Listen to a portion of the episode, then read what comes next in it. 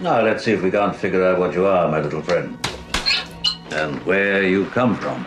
I saw part of the message. He. I seem to have found it. General Kenobi, years ago you served my father in the Clone Wars. Now he begs you to help him in his struggle against the Empire. You must see this droid safely delivered to him on Alderaan. This is our most desperate hour. Help me, Obi-Wan Kenobi. You're my only hope.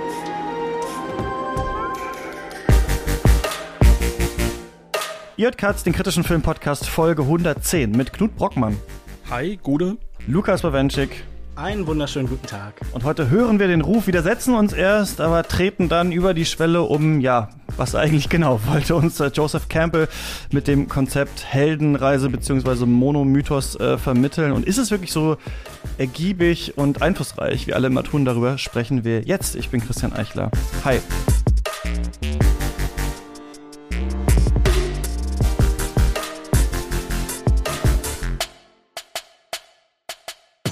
Äh, schön, dass ihr beide da seid. Wir wollten und machen das ja jetzt auch bei Katz einmal im Monat im weitesten Sinne über äh, Theorie sprechen und äh, soweit ist es jetzt wieder. Und wir machen das mit einem fantastischen Gast. Knut, du bist unter anderem Podcaster bei ein Filmarchiv und machst aber sonst noch viel mehr, oder? Ja, also ich bin, wie wahrscheinlich die meisten, die immer wieder mal bei solchen Theoriesachen kommen, ähm, eigentlich studierter Film- und Medienwissenschaftler. Ähm, habe das ganze Thema ähm, jahrelang dann an dem Bereich Games halt eigentlich mehr verfolgt, habe also sozusagen meine Handwerkskosten da genommen, habe erst so Spiele betreut und später dann halt auch Leute in dem Bereich ausgebildet, auch gerade so im narratologischen Bereich. Ja, und äh, habe das jetzt verlassen, um ein bisschen mehr Geld zu verdienen, aber grundsätzlich bin ich dem Ganzen treu geblieben und dem Film bleibe ich treu, indem ich das mit dem Filmarchiv mache, damit ich mich selbst zwinge, mal pro Woche ein, zwei Filme zu gucken. Wa- Was heißt das, man macht äh, so narratologische Beratung oder was genau ist das, was du machst? Wie läuft das ab? Ja, also es war nicht rein narratologisch, sondern es ist halt so, ich habe ein Konzept über ähm, Game Design gemacht, weil ich halt auch ein, zwei Spiele halt mitgestaltet habe. Und da ging es dann halt vor allem darum, herauszufinden, ja, wie funktionieren Games eigentlich? Und dann kriegst du halt so mit, dass das eigentlich ja im Hintergrund totale Mathematik ist, die ist auch total wichtig, das sogenannte Systemdesign. Aber das musst du halt in den Kopf des Spielers so reinbringen, dass der das Gefühl hat, dass da eine Erzählung dahinter steckt. Also, dass er was tut, dass er die Schwelle übertritt ins Abenteuer und dass das halt auch irgendwo meaningful ist mit jeder Tätigkeit, die er macht, obwohl im Hintergrund die ganze Zeit nur Zahlen hin und her rattern und ihm das kurze Feedback geben. Und da war ich halt vor allem drin, dass man so das ein bisschen mehr miteinander verbunden hat und nicht die Story nur eine Cutscene ist, sondern dass auch das Ganze, was ich tue, sozusagen Sinn ergibt für mich und sinnhaft wird. Und da habe ich so ja ein bisschen Beratung gemacht, aber hauptsächlich halt vor allem halt auch ausgebildet ähm, und habe da an der privaten Schule ähm, ja angehende Game Designer und Grafiker sozusagen betreut. Und warum wollen das auch ähm, andere Unternehmen wissen, die jetzt nicht explizit Storytelling im Sinne von einem Videospiel oder einem Film oder so machen? Ach du, ganz grundsätzlich ist es ja so, dass ähm, vieles von dem, was da drin ist, und ich nehme da immer so einen Handwerkskasten aus kognitivistischen Elementen, also auch psychoanalytisch oder psychologisch, kommen wir ja gleich wahrscheinlich noch mal ein bisschen drauf zu sprechen auf solche Sachen und ähm, habe dazu natürlich auch ähm, gerade so formalistische Elemente, die bei mir aus dem Filmstudium stammen. Also ähm, wie bringe ich jemanden dazu, Hypothesen aufzubauen, sich wirklich für Themen zu interessieren? Und da kannst du ja sagen, dass das interessiert auch das Marketing, das interessiert auch die User Experience für jede verdammte App, die es da so draußen gibt. Und ähm, das äh, ist halt auch sehr sehr wichtig, weil du willst ja die Leute halt auch dazu bringen, dass sie dabei bleiben. Und wenn es geht, halt mal nicht mit ganz so bösen Tricks, wie ähm, es die meisten zum Beispiel machen im Bereich von Social Media mit, mit Suchtmechanismen, sondern da gibt's ja auch andere Methoden und äh, da bin ich schon ein paar Mal sozusagen mit drin gewesen und habe da unter anderem halt auch, ähm, ja, so in einer ganz frühen Phase Projekte auch betreut, die dann halt versuchen, zum Beispiel eine Gamification oder sowas aufzubauen und das weg von, ja, da kommen halt ein paar Zahlen dazu. So, so ungefähr muss man sich das vorstellen.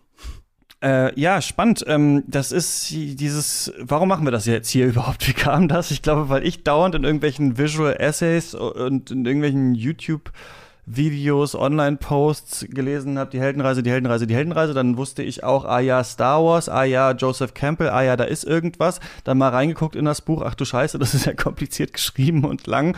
Äh, vielleicht müssen wir das therapeutisch zusammen hier mal aufarbeiten. Und eine dieser Themen, die schon lange auf einer Liste sind bei uns, also so langsam klärt sich so langsam materialisieren sich Folgen, die wir schon lange mal machen wollten. Bald kommt die Jallo-Folge mal und dann können wir mal uns ganz neue Sachen überlegen, die wir noch nicht seit Jahren schon ähm, machen wollten. Und ähm, Lukas, wie ist das eigentlich bei dir? Bist du mit diesem Heldenreise-Konzept vorher schon so richtig vertraut gewesen? Du hast es wahrscheinlich auch an jeder Ecke irgendwo mal äh, gelesen und davon gehört, ne?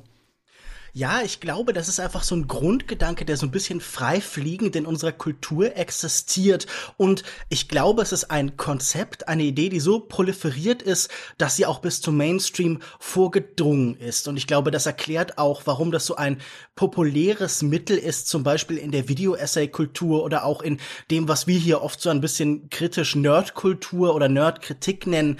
Weil es ist ja durchaus ein Muster oder eine Methode, mit der man an Sachen herantreten kann, kann kategorisieren kann, katalogisieren und man hat dadurch immer das Gefühl, irgendeine Form von Erkenntnis zu machen, wenn man so Schablonen eben anlegt. Ich glaube, meine erste konkrete Konfrontation war dann, äh, als ich angefangen habe, mich mehr mit Filmen zu beschäftigen. Du weißt, in den Jahr 2013, 2014, so, ja. ja, ich weiß, das ist sehr überraschend für dich, aber da habe ich unter anderem auch das wirklich furchtbare Buch Save the Cat von Blake Snyder gelesen. Ich dachte mir, wenn das The Last Book on Screenwriting You'll Ever Need ist, wie auf dem Cover eben auch steht, dann äh, ist das ja ein ganz guter Einstieg. Und der hat ja auch so ein ein Schema, ein Grundmuster, das so ein entferntes Echo eigentlich von Campbells Ideen ist. Aber ich glaube, in dem Moment, in dem man irgendwo so Drehbuchbücher aufschlägt, wird man in irgendeiner Form von Echos und Variationen von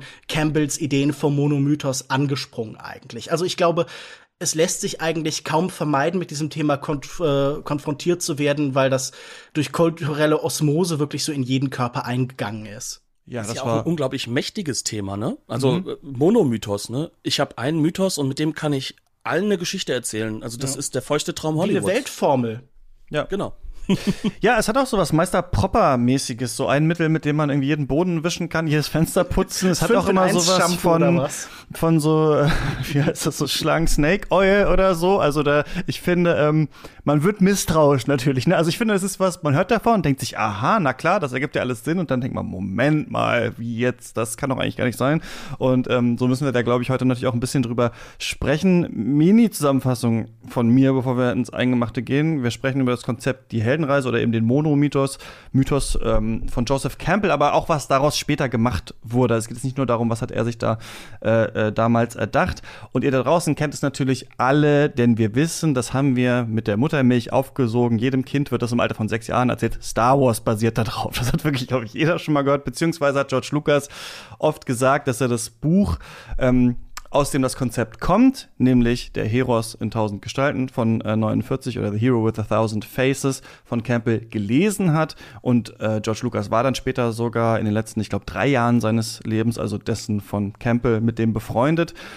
Und ich persönlich, das wird noch zu diskutieren sein, habe so ein bisschen das Gefühl, dieses Heldenreisebuch ist fast wie so ein Prisma und wir haben jetzt so eine seltsame Art von Outcome-Bias. Also, wenn man jetzt später von der Heldenreise hört, und äh, wir hören, dass das quasi so eine Art universale Erzählstruktur ist, in die jede Story reinpasst, dann wird ja jetzt immer argumentiert, ja, das können wir ja sehen an Star Wars, an Hunger Games, an Harry Potter und keine Ahnung was. Aber die Sachen sind ja später rausgekommen als das Buch. Also ich finde, wir haben fast jetzt so ein Phänomen von so einer Art selbsterfüllenden äh, ähm, äh, Prophezeiung. Und die eigentliche Frage ist natürlich erstmal, macht überhaupt das, was Campbell 49 äh, äh, gemacht hat, Sinn?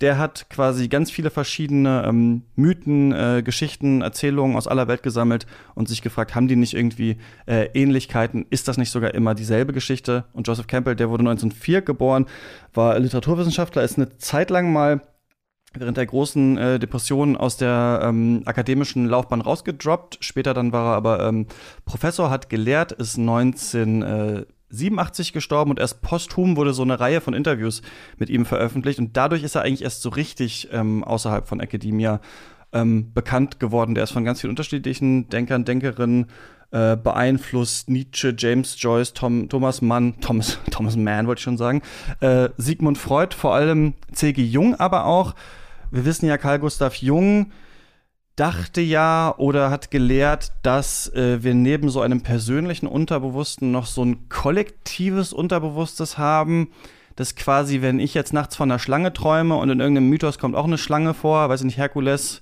als Baby wirkt die Schlangen oder tötet die Hydra oder sowas, dann hat das was miteinander zu tun, ähm, weil die Menschheit so eine Art geteiltes ähm, Unterbewusstsein hat. Davon das Campbell auch beeinflusst. Und es geht um ja, symbolische Interpretation, eigentlich Finden von Symbolen und ähm, der Zusammenhänge und das große Konzept ist eben der Monomythos. Und ich dachte erst, ich erzähle jetzt hier diese 17 Stationen, die er in diesem Buch aufmacht, aber ich erspare uns das mal, weil da werden wir jetzt eh gleich nochmal drauf kommen. Vielleicht in einer ganz grundsätzlichen Form ähm, geht es darum, dass Campbell in fast allen Geschichten eine Art Reisestruktur erkennt, eine Heldenreise, die beginnt an einem Ort und endet eigentlich auch wieder an diesem Ort. Das ist so eine Art Kreislauf. Ein Held will, wird wider Willen auf ein Abenteuer geschickt, meistens mit einer magischen Lehrmeisterperson äh, an der Seite, muss die Schwelle ins Abenteuer überschreiten, dann darf er sich verschiedenen Prüfungen unterziehen, dann gibt es so eine Vereinigung ähm, mit dem Vater oder so eine Aussöhnung. Man schafft es, den heiligen Gegenstand äh, zu erhalten und dann gibt es wieder so eine äh, Reise zurück und hat man so ein Kreislaufmotiv.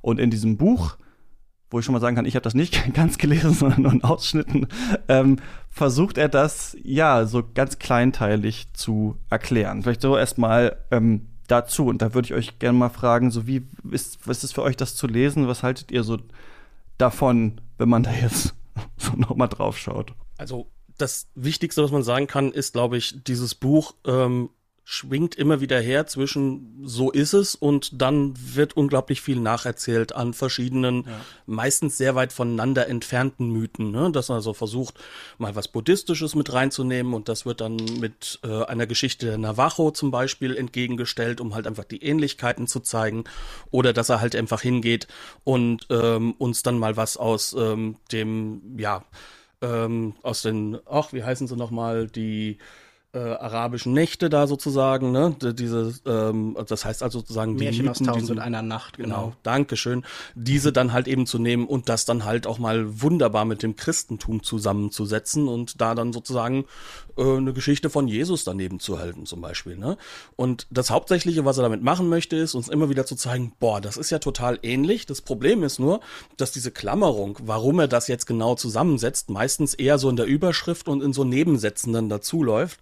Und deswegen muss man da sich schon sehr weit reinsetzen, weil es selbst halt sonst eher so wie eine Sammlung von, kann man schon sagen, kleinen Nacherzählungen wirkt ja. an vielen Stellen und erst dann später sozusagen das Ganze zusammengesetzt wird zu etwas, was dann uns immer wieder die gleichen Sachen sagt, nämlich es ist ein Monomythos, wir alle haben das in uns und ähm, es sind halt diese drei verschiedenen Aspekte, die damit laufen. Das ist der Mythos als Text, das ist dann diese psychoanalytische Position, die du genannt hast, dass wir dann halt sozusagen C.G. Jung mit drin haben und wir haben noch, und das ist ganz wichtig, den Ritus, also den Rites of Passage zum Beispiel, was dann halt eher so aus dem, ähm, ja, äh, eher dann so wirklich aus, aus, aus den damals, wie sie damals noch genannt wurden, Völkerkunde. Das darf man ja heute nicht mehr sagen, also sozusagen jetzt heute dem Ethnologischen ist. Mhm. Aber es hat mit dem heutigen ethnologischen Denken auch nicht viel zu tun, weswegen ich das Völkerkunde genannt habe. Ja, ich würde sagen, wenn man hier ein literarisches Genre zuordnen müssen, dann würde man vielleicht sagen, es ist so was Collageartiges eigentlich.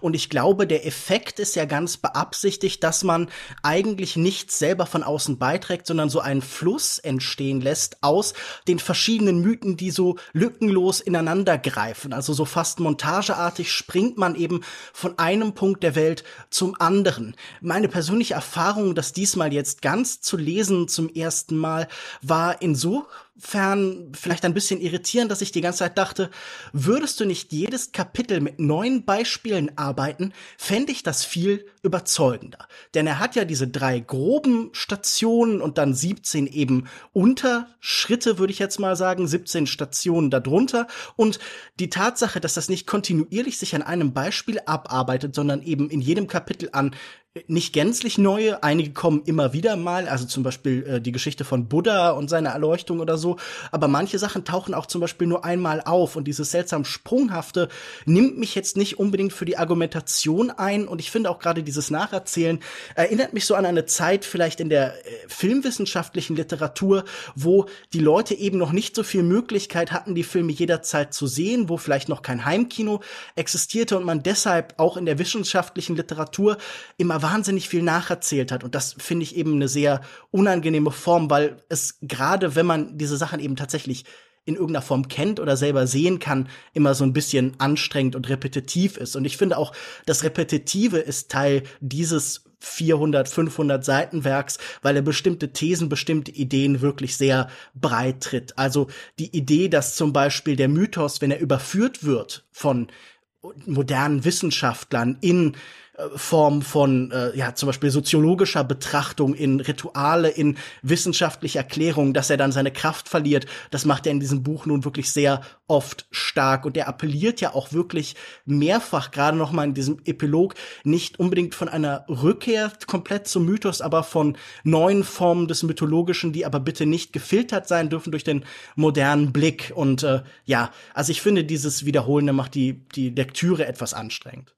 Einerseits suggeriert das natürlich total äh, so ein Wissen, fast Allwissen, ne? Also wenn man, wenn er so viele unterschiedliche Sachen da zusammenträgt, was natürlich auch der Sinn ist, äh, worum es geht, zu sagen, wir nehmen mal alles aus allen möglichen ähm, Kulturen und schauen uns das an. Aber gleichzeitig wirkt es dadurch didaktisch so verwirrt, finde ich. Also man versteht, dass er diese einzelnen Stationen abarbeitet, aber man weiß nie genau, warum nimmt er jetzt dieses Beispiel und nicht ein anderes? Warum nimmt er jetzt aus dem Märchen auch nur das, das in dieser Theorie jetzt reinpasst, zum Beispiel?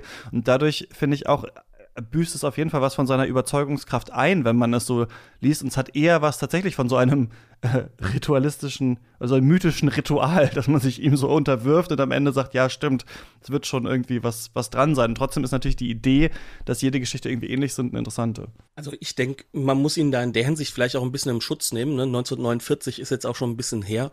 Und ähm, ich bin mir nicht hundertprozentig sicher, aber während ich das gelesen habe, habe ich mir die ganze Zeit auch gedacht, ja, das ist auch noch ein ganz anderer Gestus auch in der wissenschaftlichen ja. Community gewesen. Da war das halt alles monolithischer, es musste halt alles sich erklären.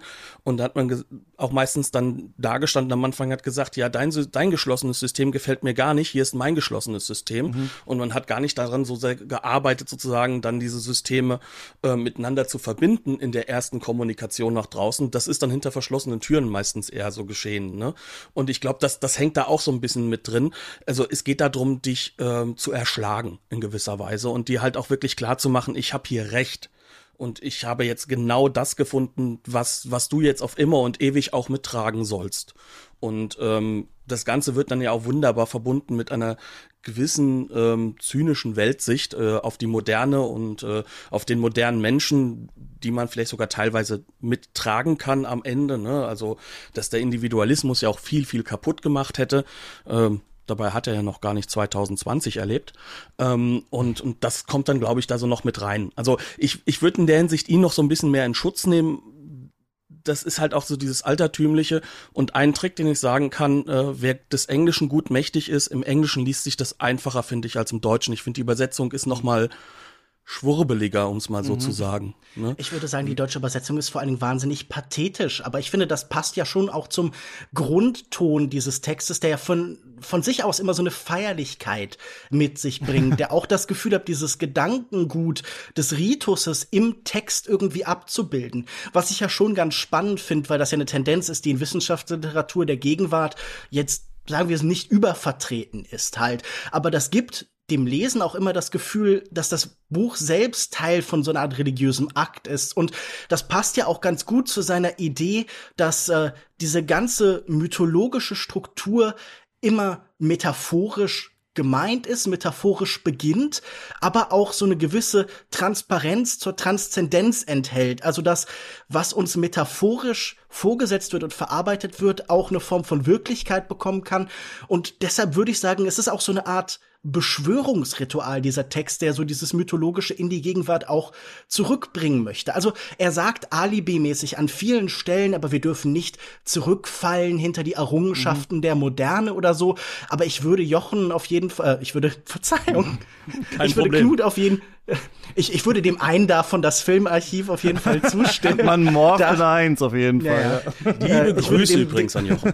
Grüße, ja. Ich würde dem Filmarchivar auf jeden Fall zustimmen, dass ein gewisser Zynismus da ist und auch irgendwie eine Irritation mit der Moderne und der Auswirkung auf das Individuum und seine Beziehung zur Gemeinschaft vor allen Dingen, was ja auch ein ganz wichtiger Effekt des Mythischen ist für ihn, dass man dadurch an eine Gemeinschaft gebunden wird und dass man immer auch in die Gemeinschaft zurückkehrt wert. Das ist ja auch ein spannender Aspekt dieser Heldenreise, dass sie bei alle Veränderungen, die sie mit sich bringen, vor allem den Gesellschaft bewahrt. Mhm. Mhm. Ich finde das auch interessant, also das ist, oder auch äh, positiv auch aus heutiger Sicht zu lesen, diese Idee natürlich, die Geschichte verbindet den Einzelnen oder die Einzelne mit der Gruppe irgendwie so, ne? Also dass da was ist, dass man in sich erkennt und was, was eben Gesellschaft bewahrt, was so eine Verbindung ähm, aufmacht. Und trotzdem ist, ähm, fand ich ein Buch, was ich noch ähm, so in Teilen gelesen habe zur Vorbereitung, The Politics of Myth von Robert Elwood, interessant. Und ich hatte ja ähm, Ethnologie studiert und da ist auch wieder so ein bisschen mein Ethnostudium so ein bisschen äh, zurückgekommen. Also eine Sache, die uns immer auch gesagt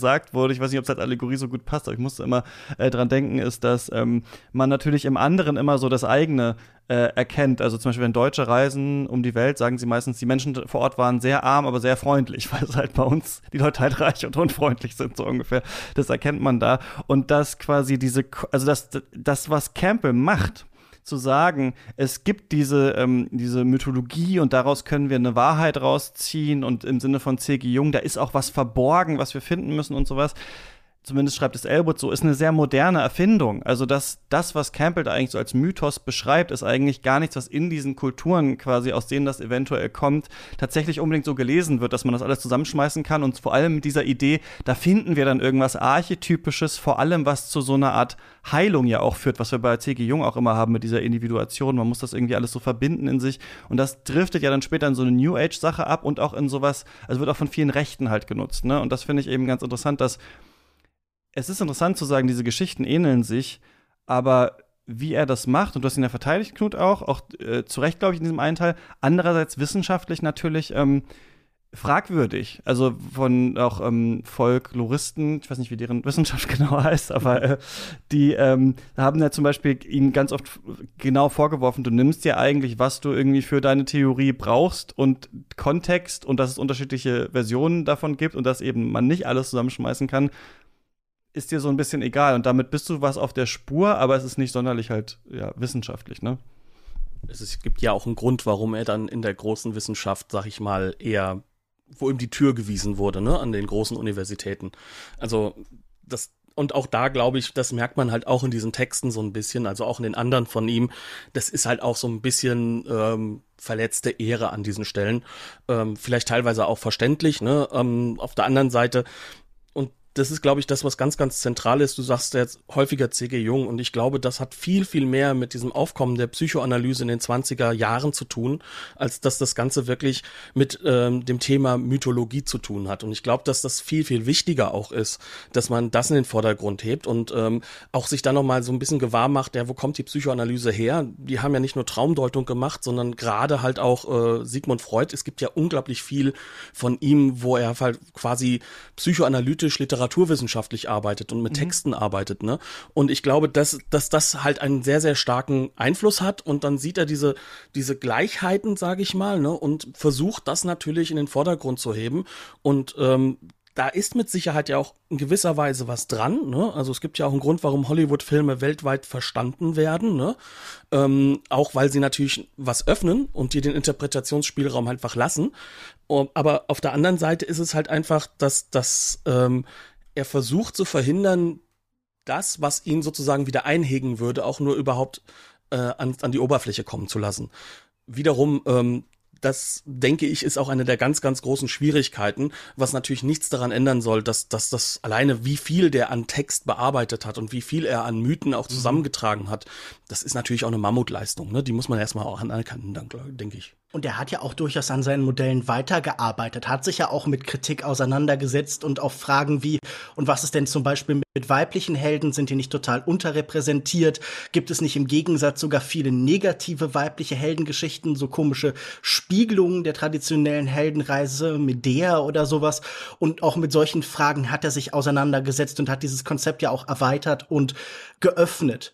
Aber ähm, ich finde halt bemerkenswert, dass es vor allen Dingen diese wahnsinnige Offenheit ja auch irgendwie hat, wenn wir daran herantreten, dass es auch sehr formbar ist und dass es sicher auch einen Grund gibt, warum das heute am ehesten so als Meme, als freifliegender Gedanke existiert mhm. und irgendwie auf alles draufgeworfen wird, weil es eben ja, bei ihm auch schon in dieser Formbarkeit angelegt ist. Also ich finde, ein ganz gutes Beispiel ist ja auch, dass überall da, wo er eben nicht weiterkommt mit Mythennacherzählung, da lässt er dann auch eben Träume von Patienten bei irgendwie Jung oder dergleichen oder seinen eigenen Stellenweise, wenn ich das richtig verstanden habe, einfließen halt. Und das finde ich irgendwie ganz, ganz, ganz spannend, dass man einfach immer die Möglichkeit hat, wenn man sagt, okay, da finde ich jetzt vielleicht nicht noch einen dritten Mythos in der Welt tatsächlich, dann sagt er einfach, ja, und guck, das hat jemand geträumt.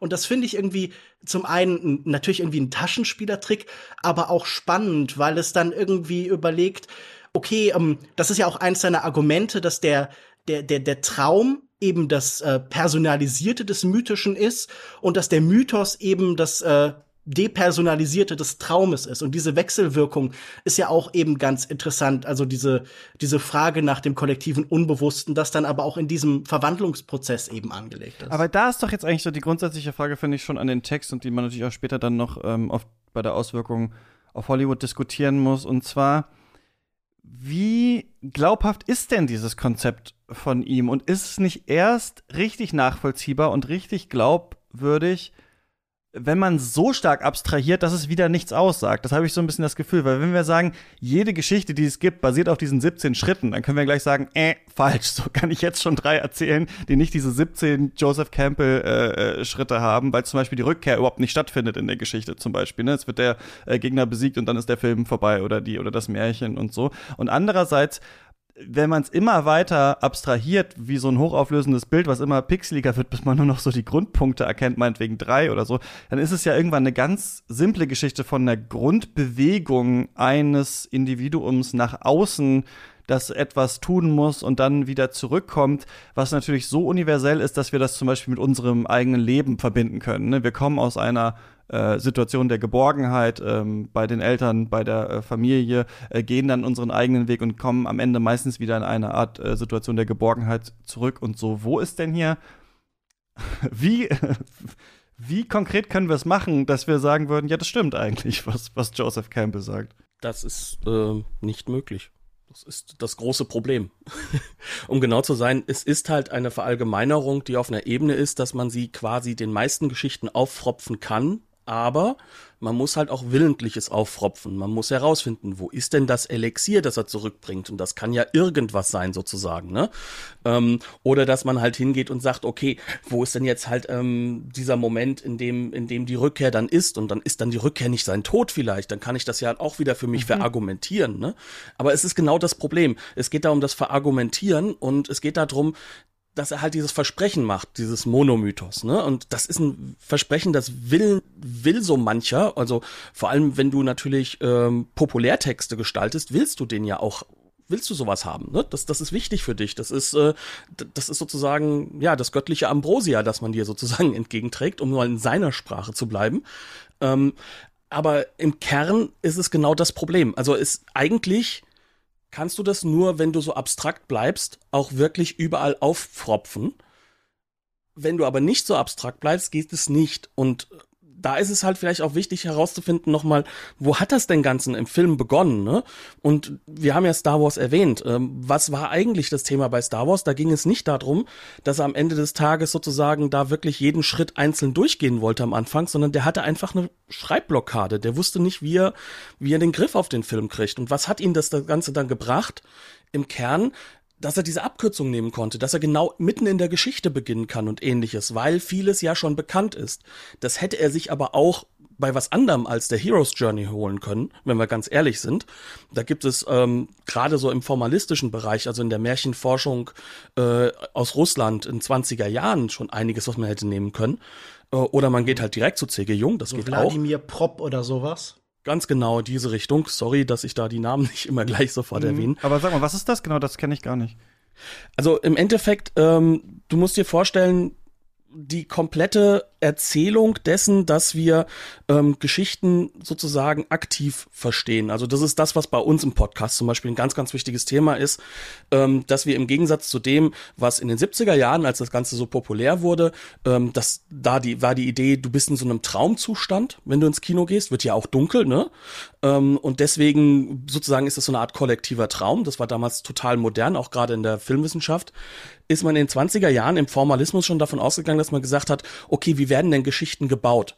Und da ist man hingegangen und hat einfach dann herausgefunden, anhand dieser Geschichten, die man halt meistens als Märchen hatte, teilweise auch Kunstmärchen, die haben teilweise die gleichen Abkürzungen genommen äh, wie der Herr Campbell, das muss man auch sagen, ähm, und da haben Prop und Co. halt herausgefunden, dass im Endeffekt es einen Unterschied gibt zwischen der Gesamtgeschichte, die erzählt wird, und wie sie arrangiert wird. Und mhm. dieses Arrangement, dass das dasjenige ist, was dich bei der Stange hält sozusagen. Dass du ja. unglaublich viele Elemente hast, von denen weißt du, die werden kommen. Und dann stellst du Hypothesen auf und sagst dir, okay, vielleicht wird jetzt, sag ich mal, der Prinz ähm, die Braut jetzt küssen. Und in 70 Prozent aller Märchen wäre das dann auch gekommen, aber dann kommt dann dieses eine Märchen, wo es vielleicht anders ist und dann bist du halt überrascht und fragst dich, okay, was kommt denn als nächstes? Und dieser Abgleich, das ist ja so ein aktives Gestalten von dem Werk, was ich gerade da konsumiere. Das heißt also, ich konsumiere nicht nur, sondern ich gestalte und erarbeite das auch mit. Ähm, ist ja halt eine Idee, die ist nicht nur im Formalismus drin, aber aus diesem Formalismus der 20er Jahre ist sehr vieles daraus entstanden. Das ist, also man kann schon sagen, die sind teilweise auch schuld an strukturalistischen und äh, psychoanalytischen Theorien, die da hinterherkamen. Da gibt's ein, das ist, so es ist, es ist oder so. Genau, und äh, du kannst sogar Christian Metz so ein bisschen noch, noch bis da unten hin äh, mit nachvollziehen, ne? Aber, aber grundsätzlich, ähm, hauptsächlich das Wichtigste ist halt einfach, dass sie auch angefangen haben bei diesen Märchen, bei diesen einfachen Geschichten, vor mhm. allem diejenigen, die halt eben immer weiter erzählt wurden und wo ja der Erzähler über die Jahrhunderte hinweg auch immer wieder was verändert hat. Auch das ist übrigens bei dem Mythen bei der Hero's Journey nicht drin. Das ist ja sozusagen, wenn wir ganz ehrlich sind, gehen wir mal vom Deutschen aus, ne? Ähm, das deutsche Märchen, wie wir es heute lesen, ne, das ist sozusagen dieser Gebrüder Grimm-Schnitt. An der Stelle ja. ist es dann stehen geblieben. Aber davor war es halt immer wieder im Flux. Ne? Und unterschiedliche Geschichten, die daraus wurden. Und ja. Sorry. Nee, nee, sag du.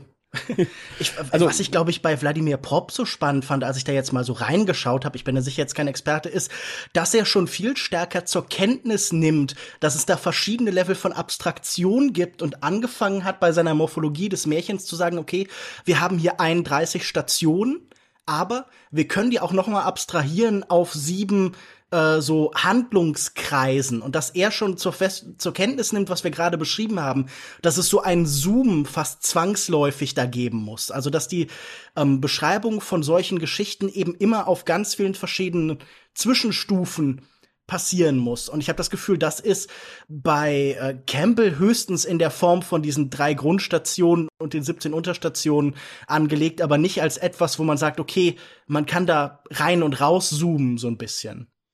Ja, also im Endeffekt bei Campbell ist es halt auch immer fast die gleiche Norm. Das heißt, du weißt ab einem gewissen ja. Punkt, welche Stationen kommen werden und dementsprechend weißt du ja, wie die Geschichte am Ende läuft. Aber im Kern ist es so, das ist das, was Prop rausgearbeitet hat. Äh, du kannst da drin innerhalb dieses Systems, das ist unglaublich dehnbar, wie auch später Genre. Ihr habt ja auch schon über Genre geredet in einem der letzten Podcasts äh, zum Thema Theorie. Ähm, diese Dehnbarkeit, die dadurch entsteht, ähm, die ist halt auch schon da angelegt in diesen narrativen Konstruktionen, ähm, dass du halt eben diese Sprünge, diese Zooms und ähnliches hast und dadurch natürlich dann halt auch denjenigen, der der Rezipient ist, mit aktivierst. Und das ist halt eben genau das, was bei der Heroes Journey nicht ist. Also da sind wir halt einfach wie in einem Traum nur halb unter Kontrolle dessen, was wir da halt sozusagen mitnehmen und der Rest ist sozusagen auf uns einprasselnd von außen, wie halt auch bei einer äh, Rites of äh, bei den Rites of Passage, wo halt die Väter dann den Sohnemann halt einfach mal mitreißen, ne? Mhm. Und im Endeffekt äh, das, das dann über sich ergehen lassen muss in der Initiation. Ähm, und das ist halt auch ähm, eine der, sag ich mal, Schwächen. Aber es hat natürlich auch die Stärke, weil es natürlich unglaublich viele, ähm, ja, es, es, es, es äh, gibt uns halt so Markierungen, so, so die werden so in den Boden gestampft und an die kannst du dich halten und das macht es dir natürlich in einem kreativen Prozess als Autor viel, viel einfacher. Und es ist natürlich auch cool. Also wenn man es auch liest, äh, vielleicht ist das auch was, was manchmal, auch wenn es da nicht um diese Figurenkonstellationen gibt, heute immer mit diesem Begriff des Pacings oder der Erzählgeschwindigkeit auch gemeint wird. Alleine wenn man diese Schritte durchliest, irgendwie, man ist schon unterhalten, alleine wenn man diese 17 Schritte sich durchliest. Also man denkt, ah, jetzt passiert das und jetzt, oh, in the Belly of the Beast und so und dann, äh, keine Ahnung. Also es ist ja schon so, dass es tatsächlich ja auch irgendwie abwechslungsreich ist und motivisch sich immer mal so ein bisschen ändert. Ähm, aber lass uns vielleicht mal dahin kommen, wie hat das eigentlich Hollywood und so äh, beeinflusst? Und Lukas, da hast du äh, dich ein bisschen mit beschäftigt. Na, wie er gerade schon anklang, Mythenforschung ist natürlich nichts Neues gewesen, sondern geht weit ins 19. Jahrhundert zurück und in Urformen natürlich noch weiter. Aber was man auf jeden Fall sagen kann, ist, dass Campbell etwas popularisiert hat, gerade eben unter diesem spezifischen Vorzeichen Drehbuchschreiben, Drehbuchautoren. Und wir haben ja im Vorgespräch auch schon vielleicht angedeutet, gerade so diese jungen Künstler der 60er und 70er Jahre waren ja auch durchaus empfänglich, sage ich jetzt mal, für das Spirituelle, für Selbsterfahrung und Selbstfindung, für Individuation. Wir haben ja schon über C.G. Jung eben gerade gesprochen und ich glaube, dass das einer der Gründe war, warum ein Text wie dieser eben so einen großen Erfolg hatte, warum der so eine große Öffentlichkeit anspricht. Und äh, auch ich würde sagen, klar, er macht dann äh, etwas sichtbar und dadurch bringt er es irgendwie hervor. Also in dem Moment, in dem er davon festschreibt, das gibt es, wird es zur selbsterfüllenden Prophezeiung und es gibt wahrscheinlich immer noch keine perfektere Erfüllung dieses Textes als dann eben Star Wars selbst. Und äh, dieses äh, Stück Film ist ja auch wahnsinnig erfolgreich gewesen, einer der erfolgreichsten Filme aller Zeiten bis heute. Und äh, wenn man so nachvollzieht, wann diese ganzen großen Drehbuchtexte beginnen, dann gibt es sicher auch immer schon vorher Vorstufen, aber ähm, Ausgehend von so etwas wie Campbell gibt es eben dann wahnsinnig viele, zum Beispiel vom Drehbuchautoren und Publizisten. Und ich glaube, jetzt muss ich Knuts Zorn vielleicht schon ein bisschen zurückern. Christopher Vogler, ich glaube, du bist nicht allzu gut auf ihn zu sprechen, der 1985 erstmal anfängt, eine Studionotiz zu schreiben, so eine Art Vorschlag für die Leute unter sich, A Practical Guide to the Hero with a Thousand Faces bei Joseph Campbell. Und daraus entstehen dann 1992 und 1998 1990 Drehbuchbücher, die sich als durchaus einflussreich erweisen. Und er sagt und argumentiert, das könnte und das wird das einflussreichste Buch des 20. Jahrhunderts sein. Und ähm, es gibt ja durchaus eine breite Rezeptionsgeschichte für Campbells Buch. Das wird immer wieder hinterfragt, attackiert, erweitert. Am, am bekanntesten wahrscheinlich von Maureen Murdoch, die eben vor allen Dingen in den 90er Jahren, in den frühen 90er Jahren versucht, stärker die Rolle von weiblichen Helden in das Ganze einzuschreiben und zu überlegen, wie sehr übernehmen vielleicht weibliche Helden männliche Eigenschaften, um eben in das klassische heroische überzugehen. Aber auch eben von Campbells Modell gibt es ganz viele Echos und Abstufungen. Ob das jetzt so ganz basale Konzepte sind wie die Story Circles, von denen jemand wie Dan Harmon permanent schwärmt. Voglers Variante, die das Ganze auf zwölf konsumierbare Zwischenstufen runter dampft, würde ich jetzt mal sagen, oder das Beatsheet von Black Snyder aus Save the Cat, das eben auch aus solchen Einzelstationen funktioniert und noch viel konkreter wird in Teilen. Wie der Titel schon sagt, ist dann eine Station der Moment, in dem der Held sich beim Publikum sympathisch macht, indem er eine Katze rettet oder etwas Vergleichbares tut. Und ähm, das ist ja irgendwie ganz interessant, dass wir heute merken, es ist wahnsinnig präsent in unserer Kultur. Das ganze Kultur ist voller Superhelden, die ganz konkret auf ihre eigene mythologische Geschichte auch verweisen. Also wir haben da auch ein Tor zum Beispiel, wir haben da Amazonen wie Wonder Woman und bemerkenswert wäre für mich, wenn ich zurückblicke auf Campbell, die Selbstverständlichkeit, mit der sie heute mehrere Welten bevölkern. Eine Signatur der Gegenwart bei dieser Art von Erzählung ist eigentlich, dass ähm, dieser sehr spät eigentlich hergestellte Zustand, ein Herr zweier Welten zu sein, also zwischen dem Göttlichen und dem Menschlichen zu existieren, bei all diesen Marvel-Geschichten und der dergleichen fast eine Grundvoraussetzung sind. Und wir erkennen daran, diese ganzen Sachen sind mit der Postmoderne, mit der Hinterfragung der großen übergeordneten Erzählung nicht verschwunden, sondern haben sich in so verschiedene Modelle aufgespalten, die natürlich auch nur idealtypisch existieren. Aber ich würde sagen, es gibt heute vor allen Dingen so drei, vier Grundmuster, die wir immer wieder mhm. sehen. Es gibt Mythendekonstruktionen und Parodien. Also das heißt, man ist sich diese, der Existenz solcher Erzählmuster bewusst und spottet fast über sie oder ähm, denkt über sie nach ganz konkret. Also da sind so Sachen wie zum Beispiel Shrek drin oder so, der ganz viel Spaß mit Märchen treibt und immer wieder sich die Absurdität dieser Märchenlogik eigentlich vor Augen führt. Äh, aber natürlich auch sowas vielleicht wie äh, Deadman von Jim Jarmusch, das sich so mit Western natürlich zum einen, aber auch eben mit klassischen Heldenreisen auf so eine ganz kuriose Weise auseinandersetzt. Vielleicht auch in den Filmen von George Miller bei den Mad Max Filmen, wo nicht unbedingt eine Parodie stattfindet, das wäre für mich vielleicht die zweite Version, sondern die Erzählkultur einfach vor allen Dingen reflektiert wird. Dass also ausgestellt wird, es gibt irgendeine Beziehung zwischen dem, was wir sehen und dem, was es an Erzählkultur gibt, eine Gleichzeitigkeit der Mythenbildung und der Darstellung von Mythenereignissen. Und dann würde ich sagen, gerade in den letzten 10, 20 Jahren nehmen wir so eine Art Gegenbewegung, vielleicht auch gegen das Postmoderne wahr und haben immer wieder Filme, die sagen, gerade jetzt, obwohl alle eigentlich dieser Erzähllogik ähm, ja äh, heimisch geworden sind, wenn auch alle vertraut damit sind. Aber wir gehen jetzt hin zurück zum atavistischen, zum bewusst primitiven und stellen das dann auch auf. Und da würde ich sagen, das ist dann vielleicht nicht die Dekonstruktion, sondern sowas wie die Rekonstruktion. Und für mich wäre ein relativ markantes Beispiel, vielleicht ist das gerade noch in aller Munde, jemand wie Robert Eggers, der ganz bewusst versucht, hinzugehen zu eben den Wurzeln dieses Genres und mit so einem Film wie The Northman, der von vielen sehr gelobt worden ist, zu sagen, hey, guck mal, hier ist der Mythos und ich stelle ihn so archaisch und so barbarisch vor euch und konfrontiere euch als Bewohner der Modernen mit diesen alten Vorstellungen und Erzählungen. Also das heißt, diese Filme haben natürlich ein Bewusstsein dafür, wie wir auf solche Erzählungen reagieren, aber äh, machen so eine Art äh, trotzdem oder ein als ob. Äh, zuletzt würde ich aber sagen, und das ist auch schon mehrfach angeklungen, ist diese Idee der Heldenreise so in die Kultur als Ganzes eingedrungen. Und wenn man auf Google zum Beispiel nach der Heldenreise sucht, dann findet man nicht zuerst Joseph Campbell vielleicht, sondern man findet vor allen Dingen wahnsinnig viele Seminare. Also Coaches und Motivationstrainer in aller Welt haben diese Heldenreise als Konzept für sich entdeckt. Man kann in diesem Moment Heldenreiseseminare buchen oder äh, ganz besonders spannend fand ich diesen. ja, das, nee, äh, das nee, habe nee. ich vielleicht ja, für nur 499 Euro pro Tag. Ach, und es gibt sogar Äpfel dazu eigentlich. Also das finde ich toll. Nein, aber es gibt sogar Podcasts, die das so bis in das Alltäglichste hineintragen. Ich habe einen Podcast namens Deine Gassi-Runde als Helden Heldenreise entdeckt, wo dann eben der Hundespaziergang etwas Heroisches hat. Und vielleicht könnte man auch sagen, es ist nicht immer mit einem großen Verständnis dieses ursprünglichen Heldereisen-Konzepts verbunden. Unter heldinnenreise.de lässt sich deine achtsame Reise zu liebevollem Selbstmanagement buchen. Und diese Kurzbeschreibung finde ich ganz toll.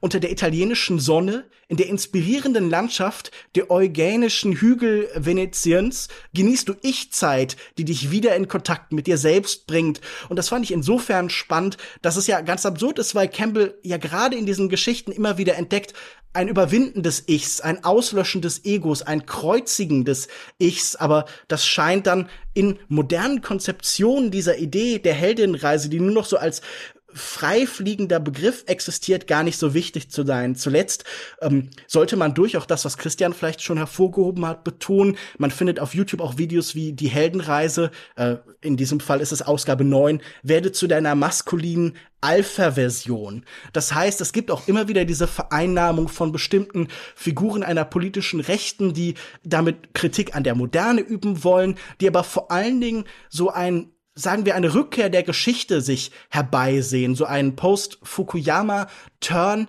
wo eben wieder große, massive Veränderungen wie ihre persönliche äh, Revolution eben möglich sind. Und ich glaube, das ist auch etwas, das in diesen ganzen Texten ja irgendwie ähm, ganz stark angelegt ist bei Campbell, die Sehnsucht nach dem Heroischen, die vielleicht irgendwie unserer liberalen Gegenwart so ein bisschen abgekommen ist und die dann vielleicht sich in der Religion noch wiederfindet, beim Marxismus wiederfindet, wo man wieder eine zentrale, eine gestaltende Figur in der Geschichte wird, aber eben auch bei Rechtsextremen, die ihre eigene Revolution planen. Und ähm, in dieser Vieldeutigkeit würde ich sagen, ist das Ganze ein, ein Meme geworden und so präsent in der Kultur, dass es eigentlich an vielen Stellen nicht mehr von Kultur unterscheidbar ist. Der Monomythos ist überall und nirgendwo eigentlich.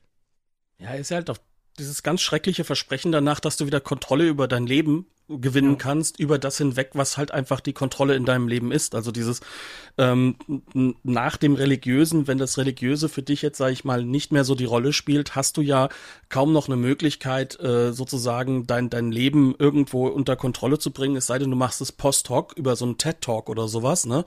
Das heißt also, dass du im Nachhinein einfach. zur Heldenreise habe ich übrigens auch gefunden. Also jede ja, Menge. Sie sind ja selbst eine Heldenreise. Also das ist doch immer das Individuum ja. als Held, der schon vorher wusste, was er da macht. Und ganz ehrlich, wer mal ein bisschen mit, mit Startups ge gearbeitet hat, der weiß ganz genau, dass da mehr gestolpert als gegangen wird. Und das ist ja auch okay so. Ne? Ähm, aber es wird im Nachhinein halt immer so getan, als ob man halt sozusagen das alles schon gewusst hätte. Und, und das gibt uns natürlich diese, diese Verpflichtung, weil wir auch diesen Selbstverbesserungsmythos die ganze Zeit unterliegen, ne? Mhm. Ähm, dass, dass wir diese Kontrolle haben müssen. Und natürlich musst du dann deine individuelle Heldenreise draus machen, was das totale Gegenteil ist. Es ist eine Verzerrung schrecklichster Art zu dem, was Campbell sagt, weil Campbell ja sozusagen das Ende der Heldenreise da drin sieht, dass das Individuum sozusagen so sehr in den Fokus gerät oder in den Vordergrund gerät. Ähm, also in der Hinsicht, es ist ähm, wirklich äh, wenn du sagst Meme, äh, es ist eigentlich noch schlimmer, es ist halt eine neue Religion, die dadurch so ein bisschen entsteht, ne? Das heißt also, die Heldenreise, die vorher sozusagen religiöses versucht zu erklären, wird zur eigenen Religion so ein bisschen und das das macht's halt mhm. halt einfach so schwierig, ne? Und äh, aber es macht's halt auch und das ist das, was du total viel erwähnt hast, es macht es ja auch wirklich kommodifizierbar. Also du kannst es verkaufen. Ne? Also ne, du, du hast den Podcast und danach kannst du für 499 Euro pro Tag erst einmal das erste äh, ähm, Gruppenseminar, Power-Seminar oder wie auch immer sie das dann nennen wollen, buchen und dann kannst du das nächste für 1500 buchen und so weiter und so fort. Ne? Also es ist ja, das ist, das, das ist dieses Kommodifizierende. Das finde ich und deswegen habt ihr schon eben schon schön gesagt, Vogler ist so mein, mein Beef, ne? Ähm, das ist nämlich seine Grundlage. Ja, also grundlegend, was ist denn die Idee des Mannes gewesen? Der sitzt bei Disney zu dem Zeitpunkt und Disney ist ja ähm, corporate ohne Ende in der Hinsicht, dass sie auch versuchen zu verhindern, dass da jetzt irgendein Künstler ein einzelnes Drehbuch schreibt. Das heißt also, du hast da ganze Drehbuchorganisationen, da sitzen total viele Leute da dran. Und um die natürlich auf eine Spur zu bringen, musst du denen natürlich was an die Hand geben, was, was sich immer wieder ähnelt. Ne?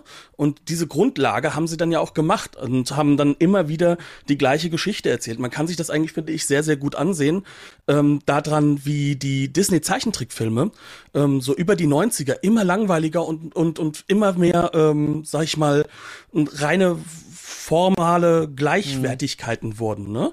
Ähm, das, das, das ist genau der Effekt, der dabei rauskommt. Ne? Es ist im Endeffekt, ich weiß, das funktioniert. Ich kann es gut verkaufen und das Risiko wird minimiert, dass da jetzt irgend so einer da irgendwo in seiner Ecke sitzt und dann noch teutertes Bewahren eine neue Idee hat. Ne? Also das, das, nur das nicht.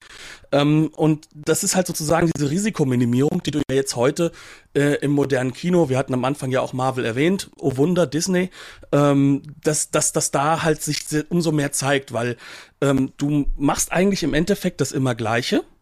Du hast Muster, die bekannt sind. Und diese Muster, die werden dann sozusagen ähm, gutiert, weil du kriegst das, was du immer haben willst. Du hast kein Risiko, wenn du ins Kino gehst. Du weißt ganz genau, irgendwann wird gekloppt. Ähm, aber was du halt hast, ist dann sozusagen so so eine Art äh, Sekundärlayer, in dem dann die Komplexitäten über die Figuren sozusagen aufgebaut werden, sodass du nur noch mit einem Flipchart weißt, warum Film A, B und C irgendwie miteinander zusammenhängen. Was natürlich so eine Art von also ich mache mir jetzt heute total viele Feinde, wenn ich das jetzt wieder mal so öffentlich sage. Beim Filmarchiv hört mich ja keiner. Ähm, aber es ist halt wirklich im Kern so, ähm, was du da machst, ist, ähm, du simulierst ja im Endeffekt Komplexität. Ne? Und, und das ist das, was halt sozusagen bei Vogler begonnen hat. Auch er simuliert ja eine Komplexität. Im was Endeffekt. meinst du damit genau, dass diese, genau, die Figuren nur, ähm, wie, wie wird das da simuliert? Im Endeffekt, dass du diese Bezüge zwischen den Filmen herstellst. Also dass du, dass du immer so diesen, diesen, ähm, das muss alles im Universum zusammenpassen Moment hast. Und dass du dann sozusagen auf diese Dinge achtest, weil ja im Endeffekt der Film sonst immer das Gleiche hat, aber er signalisiert dir, hier sind wir jetzt an dieser Stelle, da, da, das musst du aus dem letzten Film so interpretieren und so entsteht dann im Endeffekt so eine Art, ähm, ja, fast schon mechanisches ähm, ähm, Referenzmodell zwischen diesen ganzen Filmen, was dir dann im Endeffekt das Gefühl gibt, nur wenn ich alle Filme wirklich ganz, ganz genau geguckt habe und mit all meiner Nerdmacht da auch wirklich tief reingedrungen bin, dann kann ich das Ganze halt erst äh, sozusagen wirklich verstehen. Und jeder, der den Film jetzt guckt, um nur diesen einen Film zu gucken, der hat ihn ja noch gar nicht tief verstanden. Was halt fehlt ist, ist im Endeffekt die ganzen Mittel, die du narrativ und visuell hast für, für ein filmisches Erzählen. Ne, die, die im Endeffekt bei den Leuten, die Campbell sozusagen gefunden haben wieder oder wieder aufge, ausgegraben haben, so im Vordergrund standen. Ne? Dieses äh, weg von der klassischen Hollywood-Formel über New Hollywood neue Methoden finden und, und ähm, mit denen dann halt sozusagen halt auch sozusagen die, diese internen Referenzräume des Filmischen zu erweitern. Das heißt also, dass du hingegangen bist und hast halt wirklich versucht, ähm, in den Filmen, die sozusagen nach einem Genre-Element funktioniert haben, dieses Genre gleichzeitig zu dekonstruieren und halt eben in seiner Düsternis darzustellen. Also sozusagen der Weg zum Spätwestern zum Beispiel. Und diesen Bezug, den hast du mit Vogler fast komplett ausgeschlossen. Und dadurch, dass die viele Leute sich da so enorm dran halten, hast du auch gleichzeitig immer wieder diesen Bezug zu diesem monomythischen. Das heißt also auch, ähm, und ich glaube, dass ich da vor allem auch beim, beim Lukas wahrscheinlich jetzt eine offene Tür einrenne, ähm, sehr spannende andere Geschichten, die gar nicht in dieses mythologische oder mystische reinpassen. Die werden gar nicht mehr groß erzählt mhm. und äh, werden gar nicht mehr finanziert, weil sie halt einfach das Risiko haben, nicht an der Kasse so zu funktionieren. Und da ist Vogler mit Teil des Problems von dem, was wir heute als diese Krise von Hollywood auch teilweise bezeichnen. Ich finde das ganz äh, interessant, weil ich mich das auch schon, wir hatten ja eine Folge gemacht zu gibt es nur noch neoliberalen äh, Feminismus im Film und da war so ein bisschen diese Frage, warum ist eigentlich immer die Geschichte einer Einzelnen? Also warum haben wir so selten Solidarität in Filmen? Warum muss es immer die Einzelne am Ende schaffen? Ist das eine neoliberale Erzählung?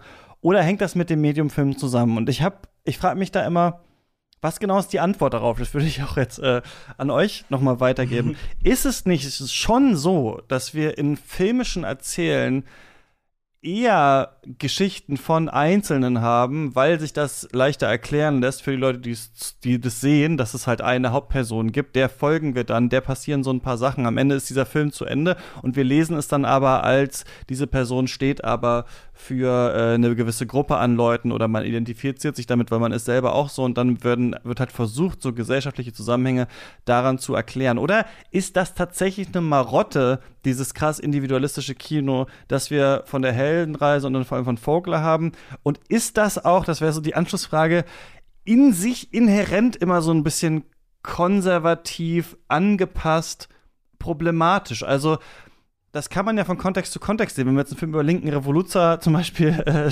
schauen oder jemanden, der sich gegen seine, äh, das, gegen Amazon oder sowas zur Wehr setzen würde, würden wir ja sagen, toll, da ist jetzt Gesellschaftskritik drin, obwohl es nur einer einzelnen Person folgt. Aber an sich habe ich schon auch das Gefühl, dass dieses Heldenreisekonzept krass verbaut, dass man Ensemblefilme macht, dass man ähm, mit äh, verschiedenen äh, Charakteren umgeht und äh, da, dass wir schon so ein bisschen da festhängen, immer so diese Einzelnen, die Reise des Einzelnen mit dem Kampf am Ende und dann ist der Film zu Ende äh, zu erzählen. Aber ich bin nicht sicher, ob es nicht auch daran liegt, dass Filme einfach an sich verständlicher äh, sind, wenn sie so sind und halt Ensemblefilme oder Ensemblegeschichten eher zum Beispiel in Serien funktionieren, wo wir mehr Zeit haben, diesen Figuren Raum zu geben. Also ich würde sagen, der Film hat eigentlich fast einzigartige Möglichkeiten, dass äh, die Gleichzeitigkeit oder die Erfahrungswelt von vielen Menschen eben darzustellen. Also ich denke zum Beispiel jetzt gerade an Eisenstein oder sowas, jemand, der ja nun sehr gut in der Lage war, die Gleichzeitigkeit von verschiedenen Erfahrungen zu schildern, der mit seiner Montage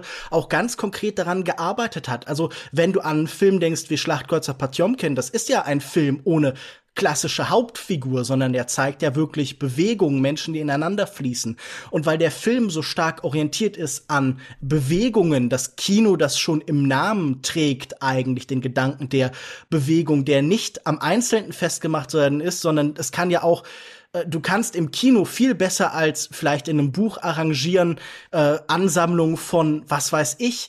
Wir haben jetzt gerade über die Frauen den Dünen geredet und du kannst auf einmal mit Sand erzählen. Du kannst hingehen und sagen, hier ist ein Korn, hier sind viele Körner, hier ist das Meer. Und auf einmal hast du damit auch schon eine Form von Geschichte eigentlich entworfen. Und ich glaube, die Perversion ist ja dann, dass irgendwie jemand wie ähm, Campbell, der immer davon erzählt, das Ego zu überwinden ist oder dass das Ego so weit ähm, wächst, dass es andere damit enthält, also dass eine Verbindung zwischen den Menschen entsteht, benutzt wird, um ganz stark eben solche individuellen Erfahrungen zu erzählen, in denen dann sicher eben auch was Heroisches, was selbst Aufopferndes angelegt ist, die aber eigentlich nie dazu führen, dass diese Figur dann wirklich die Individualität verliert oder sowas oder dass sie halt sie ähm, dass es darum geht, dass sie sich in der Gemeinschaft, was heißt auflöst oder so, aber dass sie mit der zusammenarbeitet, sondern äh, das ist dann in diesem Mythos so, dass das dann Unterstützer sind und Wegbegleiter, aber dass die halt eben ganz klar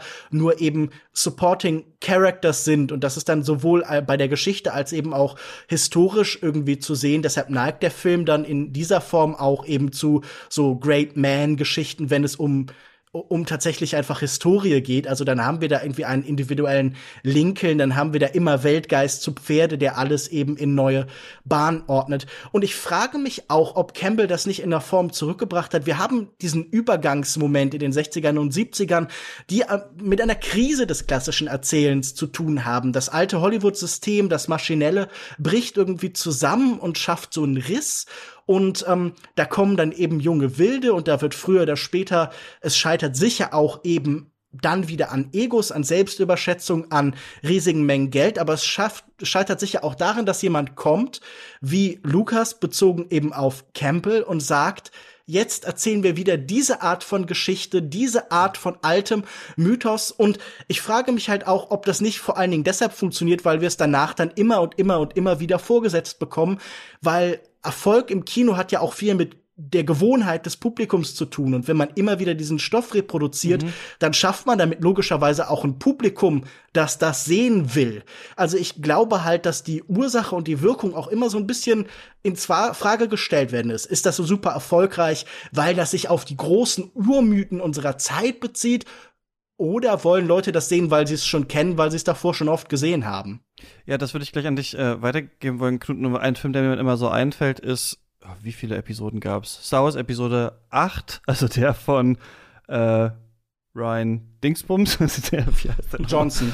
Ryan Johnson, genau, Dankeschön, ja, der Nice und so jetzt gemacht hat. Der zum Beispiel gilt ja immer so als Beispiel für, und das ist natürlich witzig, weil es in diesem Star Wars-Setting äh, passiert, das ja als Beispiel für die Heldenreise gibt. Der Film gilt ja als Beispiel dafür, dass es mal jemand anders machen wollte und dann wurde es von den Fans abgestraft. Und meine Kritik ist immer so ein bisschen, ich finde, der Film hätte, wäre wirklich aus dem Muster ausgebrochen, wenn tatsächlich äh, die beiden Verliebten einfach abgehauen wären und gesagt haben, uns ist scheißegal, was die Jedi hier machen, wir sind raus. Das wäre wirklich ein radikaler Schritt gewesen, aber am Ende muss ja dann in diesem Film Kylo Ren dann doch wieder böse werden und dann äh, gibt's auch wieder den Kampf und die große Schlacht und so weiter und so fort. Und deswegen hatte ich das Gefühl, eigentlich knickt er dann doch ein. Aber da hatten wir zum, da hatten wir das, dass man fast so ja äh, fast die Fans wieder mit der Heldenreise argumentiert haben und gesagt haben, ah, nee, die Figuren dürfen eigentlich nicht so sein. Das kennen wir eigentlich anders aus Star Wars und da merkt man schon, wie viel, also wie schwierig es auch sein kann, sowas ähm, dann mal anders zu machen. Ne? Oder ich glaube zum Beispiel in dem Film, ich glaube in Iron Man 3 äh, stellt sich dann der Mandarin, der Böse, einfach nur als so eine Marionette heraus und er ist, ist gar nicht so der, das Böse, was man am Anfang eigentlich gedacht hat. Und das hat auch, glaube ich, für viel ähm, Verwirrung äh, gesorgt. Also da kann man auf jeden Fall sehen, dass es dann auch so Shitstorms quasi gibt, wenn das sich ähm, ändert. Aber was sagst du, Knut? Ist das, ähm, mm, ja, woher kommt das? Und ist das wirklich jetzt so, diese, so, so marottenhaft? Ja, das Schlimme ist natürlich, das Internet ist an allem schuld. Nee, also ähm, es ist aber in gewisser Weise so, dass ähm, ich denke, durch äh, dieses Auflösen von ähm, einem Film oder einer Filmgruppe hin zu einem Intellectual Property, also zu einer IP, mhm. ähm, die man dann massiv halt auch weitervermarkten kann, entstehen Anforderungen an die Werke, in denen dann irgendwann die künstlerische Freiheit nicht mehr existiert. Also ich behaupte zum Beispiel mal, ähm, so sehr mir äh, Episode 1 bis 3 immer wieder nicht gefallen haben, der hat halt sein Ding durchgezogen. Ne? Und dafür ist er ja auch abgestraft worden, der Lukas.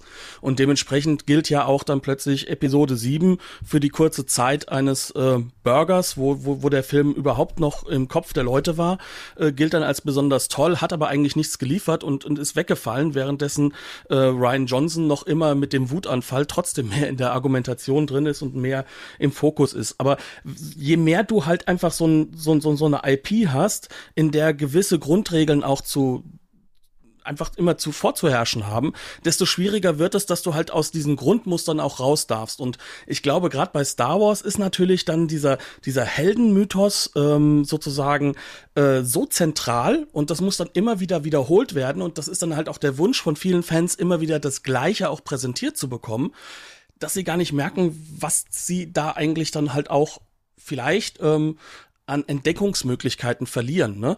Ähm, und das, das hängt in gewisser Weise, glaube ich, zum einen mit diesem IP-Gedanken zusammen, mit dieser Kommodifizierung von dem ganzen Thema ähm, einer, einer solchen Welt, die geschaffen wird und dass das sozusagen in dieser Welt diese Regeln so absolut sind. Und das ist ja bei Marvel genauso. Also wenn wir jetzt mal zu den Comics zurückkehren, dann muss man sagen, da gab es auch Autoren, die halt andere Dinge gemacht haben. Ne? Also das ist auch nicht so, wie es jetzt bei den Filmen aktuell ist. Und ähm, zentral, glaube ich, ist auch da, dass sich da wirklich auch eine gewisse Ideologie natürlich durchgesetzt hat. Ne?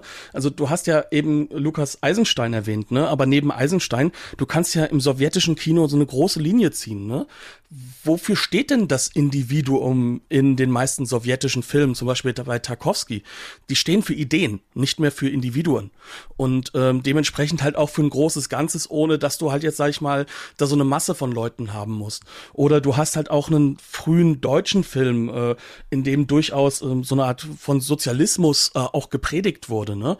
Ähm, äh, leider habe ich den Film jetzt vergessen. Wir hatten bei uns einen im Archiv drin gehabt. Ähm, ich liefere ihn für die Show Notes nach ähm, wo, wo das halt sehr gut gesehen werden kann. Ähm, aber sobald du halt einfach so dieses IP-Denken hast, verliert sich das Ganze. Und ich finde, du kannst das ganz gut daran auch mitsehen, wie sehr ähm, sich zum Beispiel auch so eine ultra alte Reihe, wie zum Beispiel ähm, die James Bond-Filme, immer mehr kapselt. Ne? Und, und immer mehr äh, sozusagen manche Muster gar nicht mehr hinterfragen darf. Bei anderen Mustern dann aber halt natürlich daraus eine große Geschichte macht, wie zum Beispiel M ist jetzt eine Frau. Hat die sich jetzt deswegen weiblich verhalten? Bis auf einen Film war das halt meistens nicht der Fall. Ähm, sondern war halt einfach im Endeffekt das gleiche Muster wie vorher. Aber das ist, glaube ich, das ganz große Problem, was du hast. Du hast im Kern diese Erwartungshaltung von einer Gruppe von Leuten, die jetzt viel stärker vernetzt sind miteinander, die dementsprechend auch eine Macht auf die Produzenten ausüben. Ähm, das hast du bei Videospielen noch viel, viel stärker als im Film. Der Film lernt gerade, wie schlimm das werden kann. Und ich glaube, dass das auch damit zusammenhängt, dass wir das Gefühl haben, wir haben ja die Geschichten und wie sie erzählt werden müssen jetzt verstanden. Aber im Endeffekt ist es genau das, was vorhin so Lukas schon beschrieben hat, als was sozusagen so das radikale, äh, diese radikalen Ausbildungen in dieser ganzen äh, Managementlehre zum Beispiel sind zur Hero's Journey.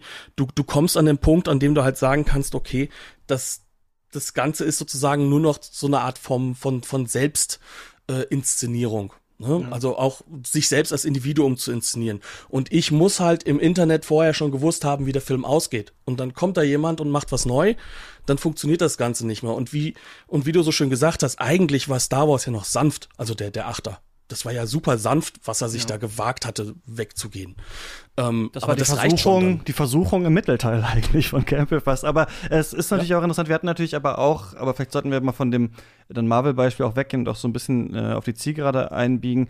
Ähm, ähm, es, wir hatten das natürlich auch, dass sich Fans gerade beschwert haben, äh, dass es immer Origin Stories gibt. Über diesen Punkt sind wir jetzt hinaus. Also wir haben ja jetzt diese ganz große Vernetzung, Multiverse äh, und so weiter. Aber es gab ja auch noch mal eine Zeit, wo Leute gesagt haben, okay, wir brauchen jetzt nicht noch mal die Origin Story sehen. Und das ist ja quasi, also man merkt schon, die Leute werden schon auch müde mancher Mechanismen äh, dieser Heldenreise. Aber gerade gerade das Ende der Erzählung oder wohin es hinstrebt, das scheint immer irgendwie gleich sein zu müssen. Also eine Person kämpft gegen eine andere Person äh, mit noch ähm, Gefährten irgendwie dabei. Mhm. Aber genau, lasst uns noch weiterreden gerne. Ähm, wo, wie, wie sehen wir das jetzt und äh, was für einen Ausblick äh, würden wir treffen? Ist das hier, ähm, kann das eigentlich jetzt mal zu den Akten gelegt werden, die Heldenreise? Ja, was ich jetzt auf jeden Fall bemerkt habe, war mein Gefühl, dass dieser Zwischenbereich, in dem wir mit Geschichten experimentieren, gerade im Mainstream natürlich überhaupt nicht mehr stattfindet und wir in die Bereiche, wo wir uns klar von solchen Mustern lösen, dann sofort schon fast der experimentelle Bereich sind. Also dann haben wir irgendwie Michael Snow oder so oder wir schauen Koyanis Katzi oder sowas und da wissen wir, da ist kein individueller Held, da sind kollektive Bewegung oder auch die Abstraktion der Maschine, das Mechanische, das Formalistische und irgendwie halt einfach auch ein strukturalistischer Film oder so oder bei Stan Brackage oder so, wenn wir uns mit Formen und Farben und Mustern und Bewegungen auseinandersetzen. Auch das kann natürlich in irgendeiner Form erzählen. Erzählen im Sinn von, dass es Abläufe hat, dass es Dramaturgie hat. Erzählen, wie vielleicht auch Musik manchmal erzählt, wenn wir Erzählungen in diesem Kontext als als Rhythmus, als Struktur, als Abfolge von unterschiedlichen Ereignissen, die äh, an bestimmten Orten vielleicht Höhepunkte oder halt eben Variationen finden, begreifen.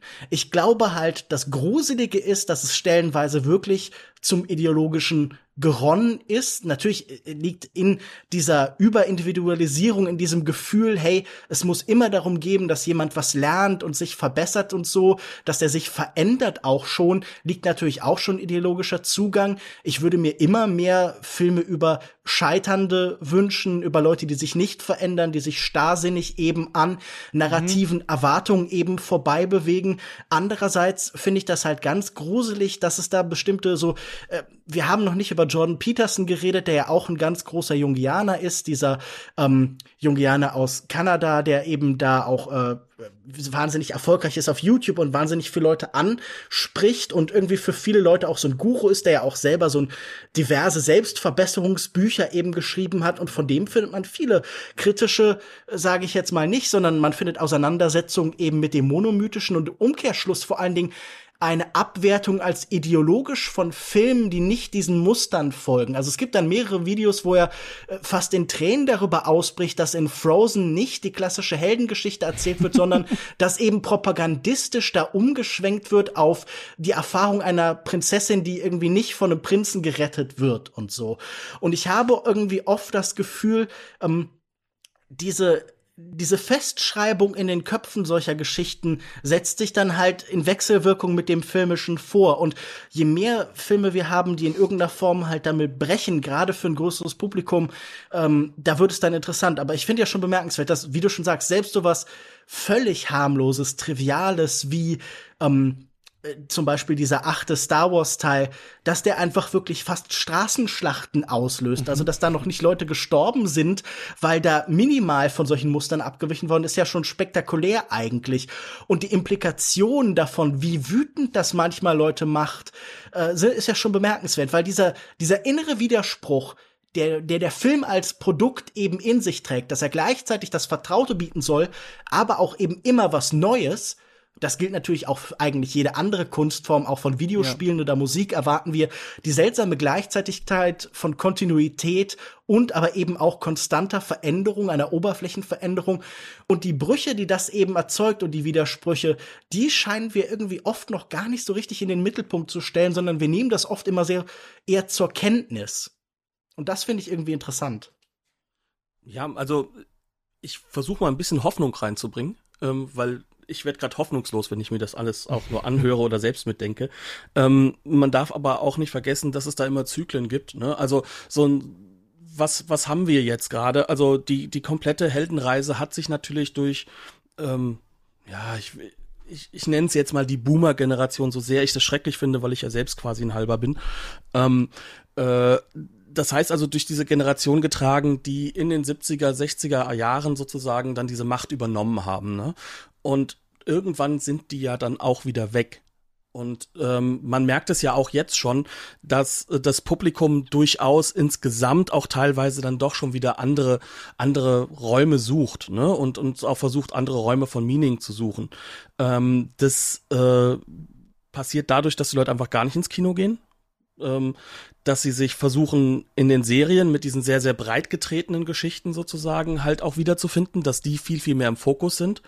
Ähm, aber das kann auch dazu führen, dass auch wieder so ein Revival von, von anderen Genrekonstruktionen da ist. Und ich finde, das merkt man auch daran, dass in gewisser Weise auch ähm, so eine Art von internationalem Kino ja auch trotzdem wieder en vogue ist.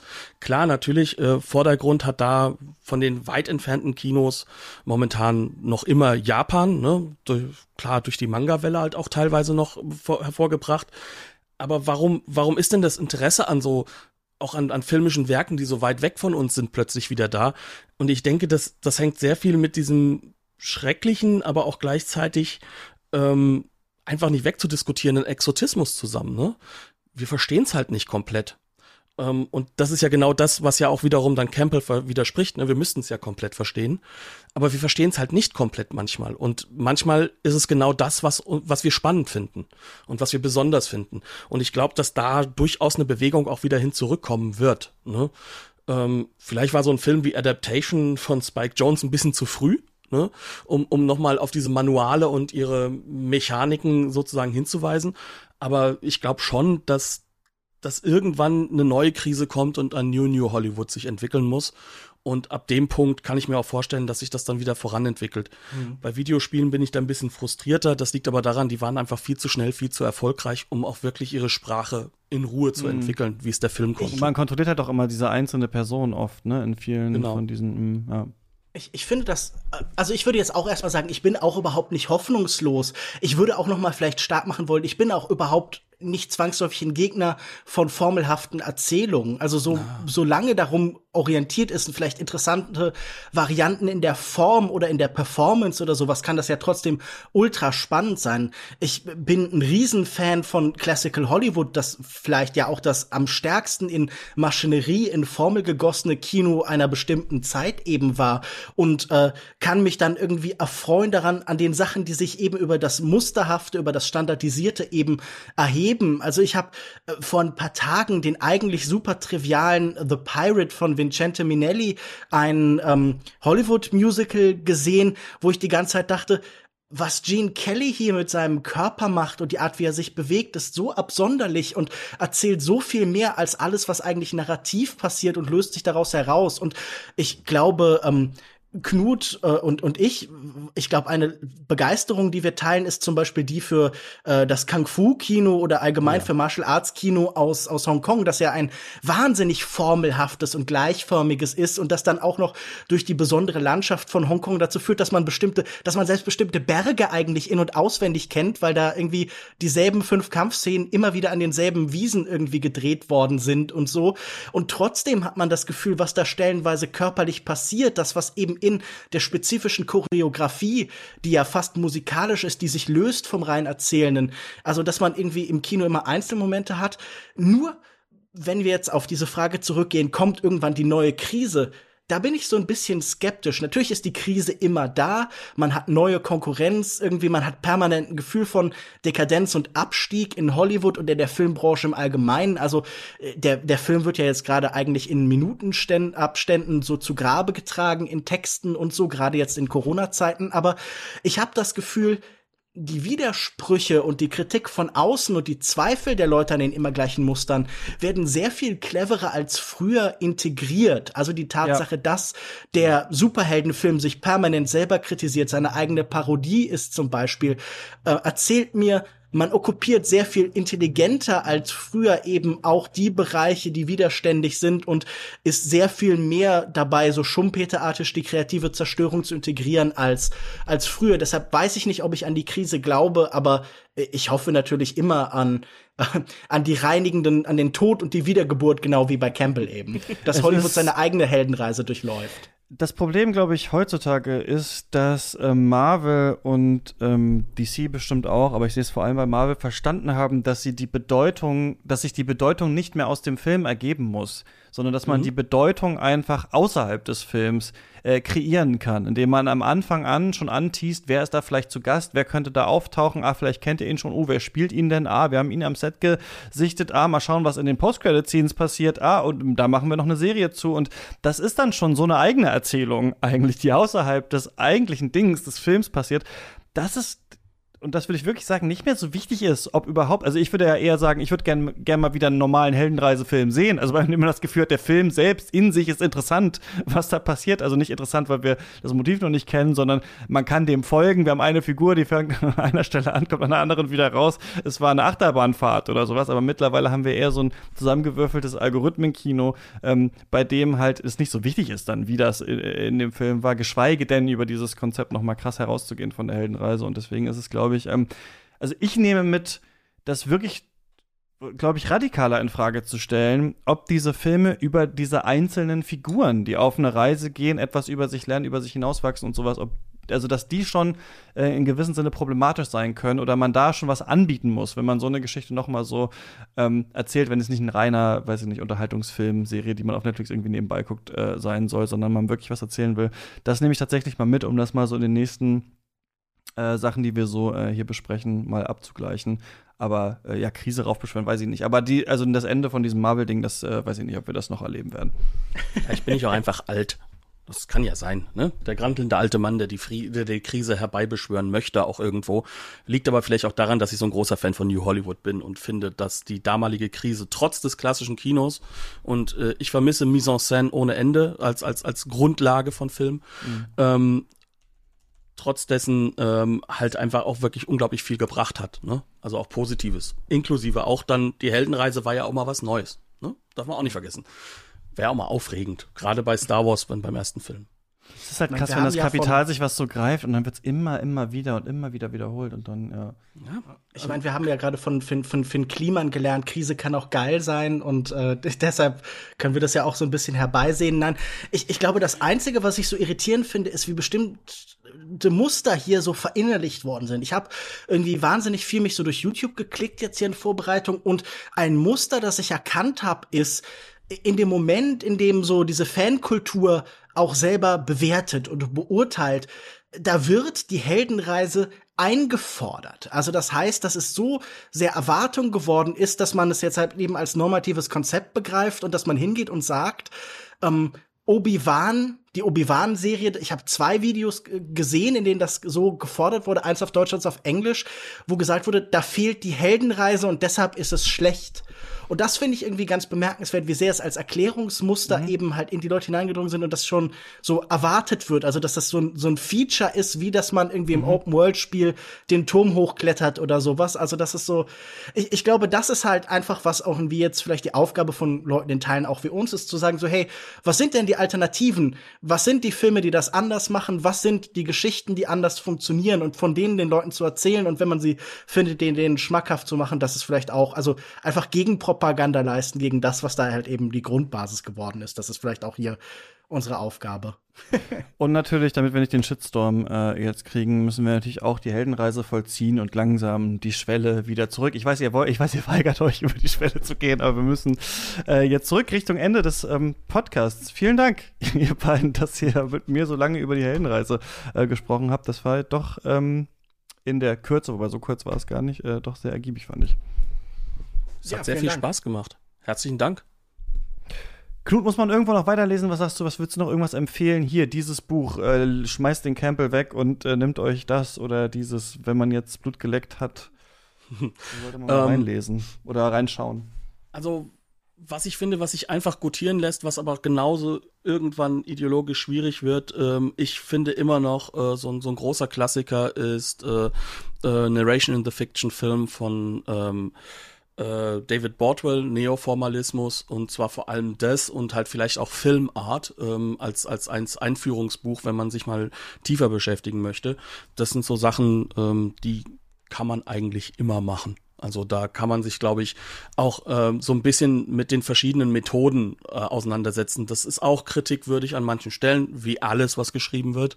Aber ich finde, da hast du eine ganz, ganz tolle äh, Möglichkeit, auch mal reinzuschauen, wie wird eigentlich ein Film gebaut ähm, und, und, und was machen wir eigentlich im Kino und warum sind wir da so total aktiv und vielleicht auch, warum fordern wir im Nachhinein die Heldenreise ein?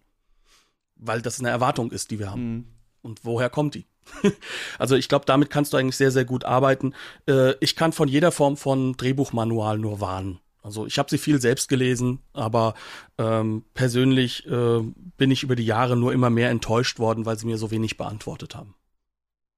Ja, Klingt hart, hast aber du noch irgend, irgendeinen Tipp? Na, also ich fand tatsächlich, glaube ich, diese noch früheren Konzepte von jemandem wie Wladimir Prop eigentlich ganz interessant. Das habe ich ja schon angedeutet. Also das hat mir irgendwie sofort auch beim so nur Gegenlesen irgendwie Lust gemacht, mich da näher rein zu äh, graben. Und ich glaube allgemein, ähm, ich weiß nicht warum, aber bei Eisenstein, da geht es ja auch um Archetypen. Also in diesem, bei diesen russischen Formalisten, da geht es ja auch oft darum, Standardsituationen der, der Welt und des Lebens zu beschreiben. Und trotzdem habe ich das Gefühl, der Mensch wird dadurch weniger irgendwie mechanisiert und in die immer gleichen Prozesse gedrückt, sondern eben stärker als äh, als jemand mit Möglichkeiten und Potenzial jenseits der vorgefertigten Pfade irgendwie reingeschildert. Also ich glaube, das ist immer eine gute Idee. Und ich meine, bei David Bordwell sind ja jetzt gerade einige Bücher gratis verfügbar geworden, erst vor kurzem.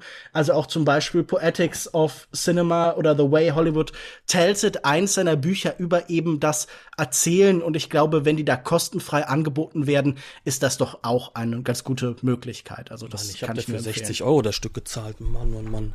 Tja, aber dafür hast du sie vor 2022 lesen können. Das ist ja auch nicht schlecht, oder? Und ich habe sie vor allem halt auch wirklich noch als altes Buch, die noch so riechen und so, wenn man sie aufmacht manchmal. Also dementsprechend.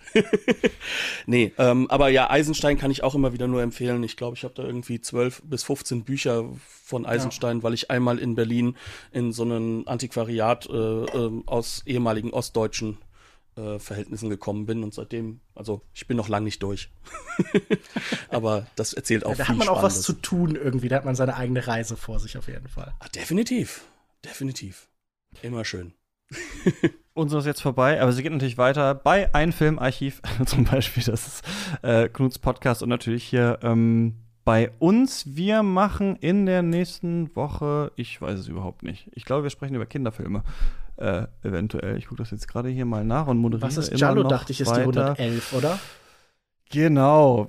Jallo, Fanfictions, Kinderfilme. Die großen drei Themen, die kommen hier als nächstes. Und äh, wenn ihr Katz unterstützt, noch mehr hinter der Paywall. Vielen Dank euch beiden nochmal und ähm, bis zum nächsten Mal euch da draußen und viel Spaß beim Stream und im Kino. Tschüss. Ciao. Ciao.